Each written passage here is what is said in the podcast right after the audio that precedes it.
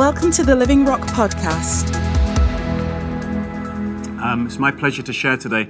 And I want to do three things. The first is I want to read of a fantastic gospel encounter, although it's from the book of Acts, but uh, we'll read that in a moment. And then, secondly, I want to outline for you our plans for how our church, how our fantastic church will begin to regather over the next few months.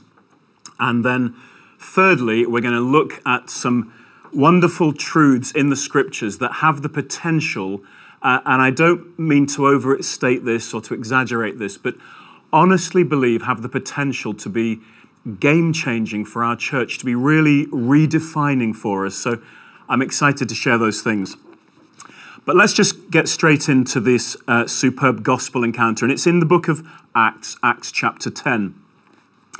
In the, in the lead up to this story, the Apostle Peter has been in a place called Joppa, where he has raised from the dead, where the, the power of God has raised from the dead a woman called Tabitha in Acts chapter 9. And Peter stayed in this town called Joppa. And meanwhile, a Roman centurion in a town called Caesarea has uh, had an angelic visitation, has a, had, a, had a vision in which an angel appeared to him and told him to send some men to bring Peter to Joppa so that Cornelius and his family can hear the good news. Peter, meanwhile, is praying on the roof. Some of you will know this story, has a, has a remarkable vision of, of, um, of a sheep being lowered with all kinds of strange foods in it. And the Lord tells him that there's nothing that God has made clean that Peter's to consider unclean. And Peter understands that's a, that's a trigger point to, to release him to take the gospel into the Gentile community. So we're going to pick the story up in verse 24 and read to the end of the chapter. It's, it's a long reading, but it's a fantastic story. So, so bear with me. And, and children, if you can, if you can follow this as well, um, then you'll be so blessed with this story. It says, They arrived in Caesarea the following day. Cornelius was waiting for them and had called together his relatives and close friends. And as Peter entered his home, Cornelius fell at his feet and worshipped him. But Peter pulled him up and said, Stand up. I'm a human being just like you. So they talked together and went inside where many others were assembled. And Peter told them, You know it's against our laws for a Jewish man to enter a Gentile home like this or to associate with you. But God has shown me that I should, not, should no longer think of anyone as impure or unclean. So I came without objection as soon as I was sent for. Now tell me why you sent for me. And Cornelius replied, Four days ago I was praying in my house about this same time, three o'clock in the afternoon, and suddenly a man in dazzling clothes was standing in front of me, and he told me, Cornelius, your prayer has been heard, and your gifts to the poor have been noticed by God. Now send messages, messengers to Joppa and summon a man named Simon Peter. He's staying in the home of Simon, a tanner who lives near the seashore. So I sent for you at once, and it was good of you to come. Now we're all here waiting before God to hear the message the Lord has given you. There they were in Cornelius's home, his household, his relatives, his family, his friends. They were all gathered in the home, waiting for something to happen. And Peter replied, I see very clearly that God shows no favoritism. In every nation, he accepts those who fear him and do what is right. This is the message of good news for the people of Israel that there is peace with God through Jesus Christ, who is Lord of all. You know what happened throughout Judea, beginning in Galilee after John began preaching his message of baptism. And you know that God anointed Jesus of Nazareth with the Holy Spirit and with power. And then Jesus went around doing good and healing all who were oppressed by the devil, for God was with him. And we apostles are witnesses of all he did throughout Judea and in Jerusalem. They put him to death by hanging him on a cross, but God raised him to life on the third day. And then God allowed him to appear not to the general public, but to us, whom God had chosen in advance to be his witnesses. We were those who ate and drank with him after he rose from the dead. And he ordered us to preach everywhere and to testify that Jesus is the one appointed by God to be the judge of all, the living and the dead. He's the one all the prophets testified about, saying that everyone who believes in him will have their sins forgiven through his name. Even as Peter was saying these things, the Holy Spirit fell upon all who were listening to the message.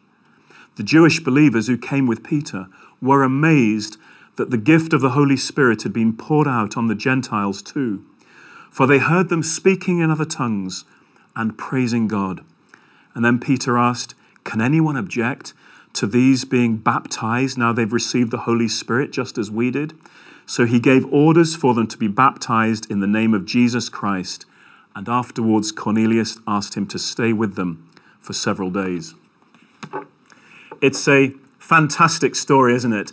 Peter using the keys of the kingdom that Jesus had given him in Matthew 16 to open a door for the Gentile community to begin coming to Christ. And in this house, amongst this household, there is salvation, there is forgiveness, there is peace, there is the baptism in the Spirit, there is the gift of tongues, and there is baptism in water. It's a fantastic story, and we'll return to it in just a moment. Let me say something about our, our plans to regather our church. We, we don't have certainty at the moment, but in the absence of certainty, we can have clarity. And here is our clear plan. In this, I want to talk about three, three phases, I suppose, really. The first phase, this present phase that we're in, which we imagine will be throughout the summer and into the early autumn, we're not allowed to, uh, to gather with more than two households together in a home, and we can't meaningfully gather here in our building. We can't sing together. So we are encouraging you in this time to gather two households together in homes enjoy Sunday mornings together. And I know many people, according to the messages being sent, many people are doing that this morning, and we encourage that. And then in the, the next phase, the second phase of things, which we imagine will be the autumn, probably up to Christmas, maybe, maybe earlier, we hope it's earlier. But imagining that sort of that phase of time, we're going to encourage you as, as restrictions are released, as we uh, as are uh, relaxed as we anticipate that then more than two households begin to meet together. We meet in our homes with maybe three, four, or five households together, families together, all generations together, uh, in localities around our region, so in different localities, and probably have uh, maybe 25 house churches meeting on Sunday mornings with those families, those generations present together. Also, during that, that, that next phase, that middle phase of things, that we have different age groups meeting occasionally on Sundays all together here in our centralized facilities where we can gather from across the congregations. So that in that phase, perhaps all the 20 somethings meet on one Sunday, all the 30, 40 somethings meet on another Sunday, all the older members meet on other Sundays, so that people are meeting here with others, enjoying being together, celebrating together, whilst the rest of the church are meeting in their houses. And then in the third phase, when things are relaxed, possibly in the new year, who knows, when we can sing together again, when we can gather meaningfully together, we will do so. And it will be fantastic. But also in that phase, we want to consider are there other ways that we can use Sundays more effectively? And perhaps that will mean some of the house churches, maybe once a month, each house church also meets on those Sundays. So there's some detailed planning there, and we'll let you know some of those things over these coming weeks. But that's how we're seeing things. And and also, of course, during that time, other things are happening. Life groups are meeting on Zoom, the youth are meeting every fortnight, and um, we're developing some fantastic teaching material that we can use online to bring people into the church and to train and to disciple people. So there's lots happening. But it's really vital that we don't, in this time, until we can all regather together, that we don't somehow pause and wait for something that's not yet happened. I believe this is really important. There's so much happening. Things are being shifted on earth and in heaven. Invisible and visible things are taking place. There's a, there's a real hunger for God. There's, there's a, a, an eagerness to know Him. And this is most definitely not a time for any of us, physically or mentally, to be on pause to be waiting for something to happen. It's not a time to wait. It's not a time to be treading water and making no progress. That's not how we should be thinking. Jesus clearly told us the harvest is now, here and now. And our life and our mission is here and now. We're not on hold in any way until the autumn. And we mustn't allow an enemy to put that kind of thinking into our minds to add to everything else he's trying to do at this time. So let's get stuck in and be sure we're not on pause, we're not waiting for anything to happen. Now let's turn to the, the word again, because it's clear that in these times, in these next seasons, our gatherings in homes will be a vital expression of our church and our family. And whether that's uh, you with some friends around, or meeting in small groups, as I've described, or when our house church gatherings can start, um, those times in our homes are going to be really significant. And I believe the Holy Spirit wants us to know this. He's with us in this. He's passionate about this. In fact, He's urging us, He's pushing us, as it were, into this. There's nothing more biblical than the church gathering in a home. And there's no setting more suitable, more conducive to the Holy Spirit moving amongst us than your front room. I wonder if you could just have a look around your front room right now. Have a look around your front room. Have a look at the chairs. Maybe they're occupied. Maybe they're empty at the moment. There is no place more suitable or conducive to the Holy Spirit being at work than in your home and in your front room. And, and I just want to encourage the, the children in a moment to take note of some things we're going to read about in the scriptures that happen in people's homes. And to ask yourself, families at home together, ask yourself, could this happen in our home? Could this happen in our home? What we're going to do is, is read. Luke says that he, um, he wrote the Gospel of Luke and he wrote the book of Acts. And he did so having undertaken some really careful research. These are true things that Luke writes about. And I want us to just, I want you to come with me on a fantastic journey as we literally turn the pages through Luke and Acts and have a look at some things that, if we can embrace this, are absolute game changers for us. We'll begin in Luke chapter 1 and verse 39. We're not going to read all these, but I will re- reference them so that you can look later. Luke chapter 1, verse 39. Uh, Mary is pregnant with Jesus, and she goes to visit her relative Elizabeth. And she goes into Elizabeth's home. And as she enters the home, and gives Elizabeth her greeting, it says the baby in Elizabeth's womb leapt, and Elizabeth was filled with the Holy Spirit. It just seems to me like a wonderful sort of indicator, signal of what can happen in our homes. In Luke chapter 4, verse 38, we read that Jesus goes into Simon Peter's home in Capernaum, and Simon Peter's mother in law is sick with a high fever, and Jesus goes and heals her and then in the evening heals everybody who comes to that home who is sick or demonized. In Luke chapter 5, verse 17, Jesus is in a crowded house, and the power of the Lord is present to heal. And some faith filled friends bring their paralyzed friend uh, and they lower, they make a hole in the roof and they lower him through the roof in front of Jesus. And Jesus uh, forgives him totally and then heals him totally and it says, everybody in that house was amazed and awestruck. I want to ask you, could that happen in your home? Maybe without the roof repairs? Could that happen in your home? After that, in Luke 5, there's a banquet held, held in Levi's home, Levi the tax collector, Matthew. And it says Jesus ate with the tax collectors and sinners, just enjoyed a meal with them. In Luke chapter 7, Jesus is having dinner with a, para, with a, with a Pharisee named Simon in his house. And a sinful woman comes in, a prostitute, and she breaks open an alabaster jar and, and she pours this perfume all over Jesus' feet and she, she wipes it with her hair. And it says, The fragrance, the fragrance of this perfume, the fragrance of this extravagant act of worship fills the room, fills the house where they are. And Jesus forgives her sins and sends her away in peace. Could that happen in your home? In Luke 8, Jesus goes to Jairus' house and he raises Jairus' daughter from the dead in the house. In Luke chapter 9, Jesus sends out the 12. He gives them power and authority. He instructs them to preach, to heal, to heal, to drive out demons, to go from village to village, and to stay from house to house.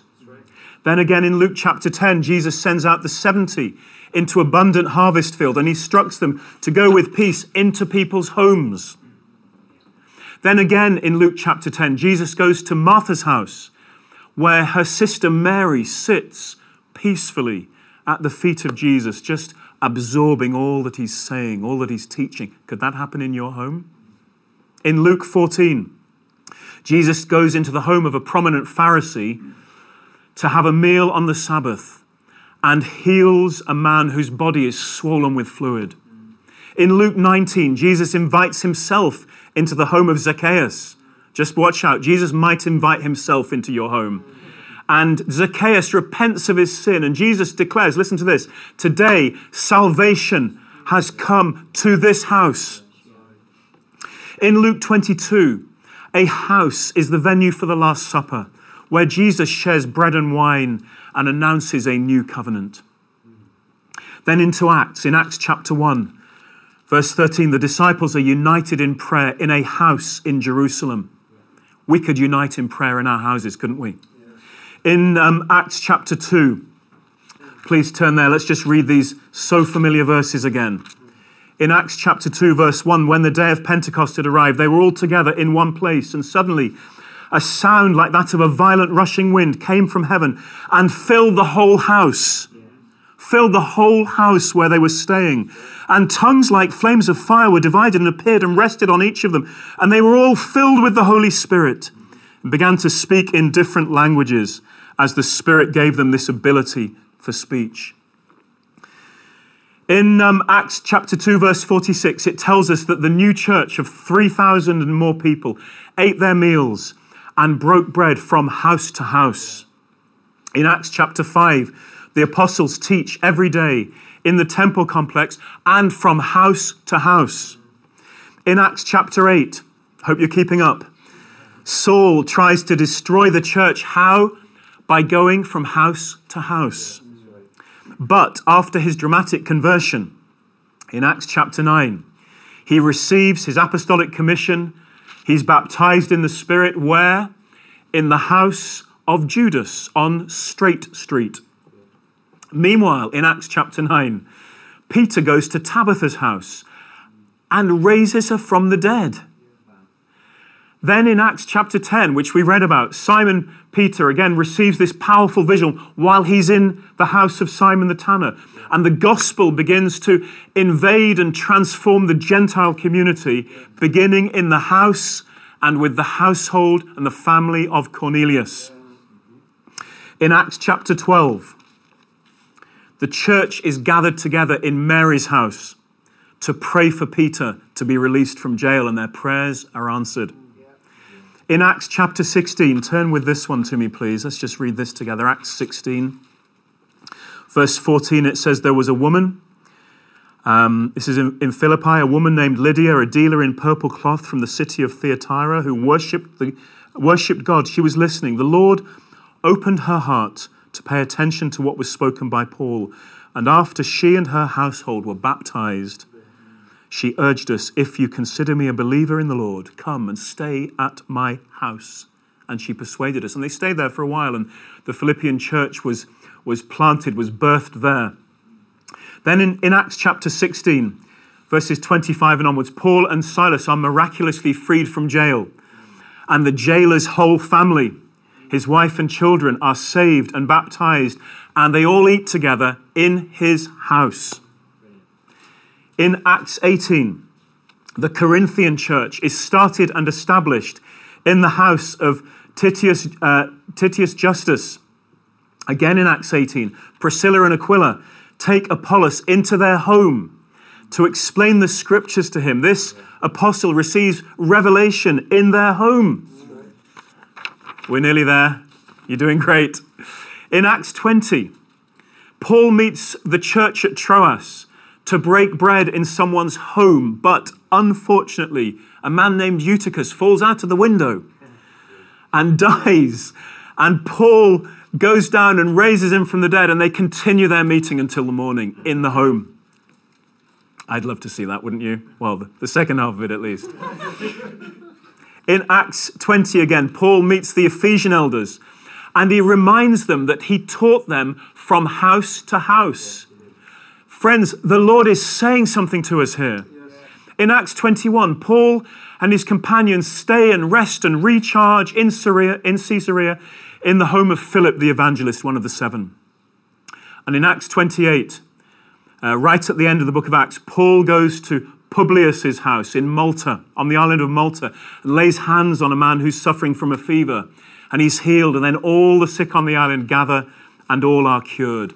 And finally, the very final verses of Acts 28, the end of this incredible story that Luke's tell us, Luke tells us, we read that Paul, verse 30, Paul stayed two years in his own rented house and he welcomed all who came to visit him, proclaiming the kingdom of God and teaching the things concerning the Lord Jesus Christ with full boldness and without hindrance. Paul finishes the book of Acts in his house in Rome. It's an amazing story. I hope you are as stirred with that as I have been in, in looking at those scriptures over the last few days. How do we summarize? How do we summarize that story? How do we, what lessons do we take from it? And what does the Holy Spirit want to say to us about our next season? I believe, firstly, we need to understand that the overwhelming biblical evidence is that the principal meeting place of the New Testament church was their homes.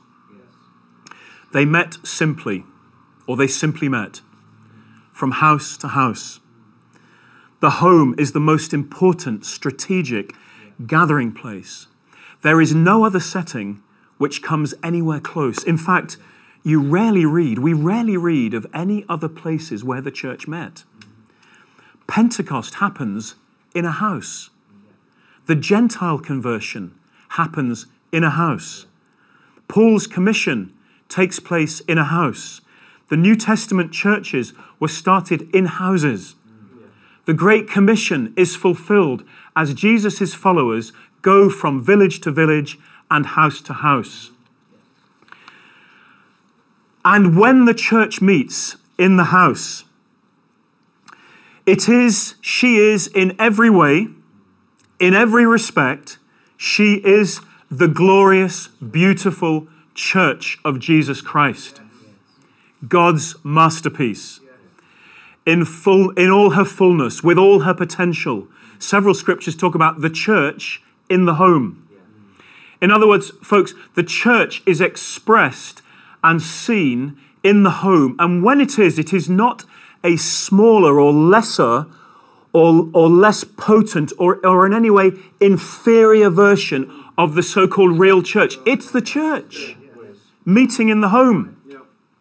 The church is the church wherever she's expressed, and never more so than when we meet in our homes. She's never, the, the meeting in the home is never some kind of inferior kind of meeting place, never less significant than our gatherings in any, in any larger contexts. Far from it. Therefore, in the houses and in the homes of Jesus, we find the following. And the, we read about all of these things. We find healings in the houses, in the homes, perhaps in your house, in your home. Look around your living room again. Look around that front room and just start to believe that these things can and will happen in your home, in our homes, especially over this coming season. In these stories, we find healings, we find deliverance, we find forgiveness, we find salvation, we find amazement and awe. We have meals where Jesus is the honored guest. We have generations together. We have extravagant worship and prayer. We have church plants. We have teaching and explanation of the scriptures. We find people receive peace. We find disciples are made. We find bread and wine shared. We find the baptism in the Spirit. We find baptisms in water. We find resurrections and visions and angelic visitations and strategic breakthroughs and commissionings. In fact, I can't think of a Holy Spirit activity that doesn't take place in people's homes. The house is the place of encounter and breakthrough and transformation. Why? Because Jesus promised whenever two or three gather around his name, he's amongst us. The New Testament church grew and multiplied rapidly. Several scriptures say that, say that people were added to them every day and turned the world upside down. Acts 17, verse 6 says, The New Testament church grew every day and turned the world upside down, and they did it all using their homes. There wasn't a church building in sight. Now let's just pause and take that in. Tens of thousands of believers, maybe hundreds of thousands, in all the major cities, right across Europe, without a church building in sight. The house is the expected frontier of kingdom advance. Luke 9, Luke 10, Jesus sends them to go from house to house. The glory of God will fill the earth, will cover the earth from house to house. And I love that so many of the houses that we read about aren't anonymous. It's real, it's personal, it's, it's real people. The kingdom is established in people's homes. Simon Peter's, Levi's, Simeon, uh, Simon the Pharisees, Jairus's, Martha's, Zacchaeus's, Simon the Tanner's, Cornelius's, Tabitha's, Mary's, Lydia's, Priscilla and Aquila's, Judas's, Philip's, Publius's, Paul's, and thousands of others, I'm sure. God knows your house. God knows where you live. God knows where we live. And the Holy Spirit is ready to occupy our front rooms. So, let me pull this together. As we're embarking on a new season, this is a time for Living Rock Church to be expressed from town to town, from village to village, and from house to house. Are we trying to replicate the early church? No. That would be to impose another culture on our own. We're not trying to do that. Are we abandoning our building and our centralized gatherings? Of course not. They have a vital part to play in our mission. But we must also recover the power and the potential of our homes. And this next season will enable us to do just that. So, as we meet in our one to ones, when our friends come around, or, or when two households are meeting together on a Sunday as they can at the moment, or in this next middle phase I've described, where we, where we try and uh, pull house churches together in different localities, we, how must we approach things in this next season, these next seasons? Let me finish with three simple, practical actions that all of us can take. The first is I, I encourage you to stir faith and great expectation, to think big, really big, knowing that it's not a time to pause or to wait for something else. Houses are not inferior temporary meeting places, not a substitute for something else. But Jesus is present by his Spirit, and all those things we read about, all those things we read about, can happen in our homes. Let's think big. Let's stir faith and expectation. And then, secondly, let's gather around Jesus, the honored guest. And let's let our worship, the fragrance of our worship, fill the house. And let's expect His presence. Let's expect that His Holy Spirit will fill the house. And let's pray together and enjoy the online content that we will be continuing to send into the homes. And let's break bread and share meals together and involve our children and hear God through them. And invite our friends to join in if that's appropriate. And then, thirdly, let's be strong and brave and courageous. What do I mean by that? I mean, as we meet in our homes, let's really embrace the fact that we are what the Bible calls a priesthood of all believers. When we gather together, everybody has something to bring. Dads, Lead your families without embarrassment in the home. Mums and dads, set an example for our children. Children, know that you have a vital part to play in all of this. Obey the Holy Spirit's nudges. Let's pray for any who are sick amongst us. Let's move in gifts of the Spirit. Let's see Him respond. Let's enjoy His presence together. This is going to be an amazing, thrilling several months together.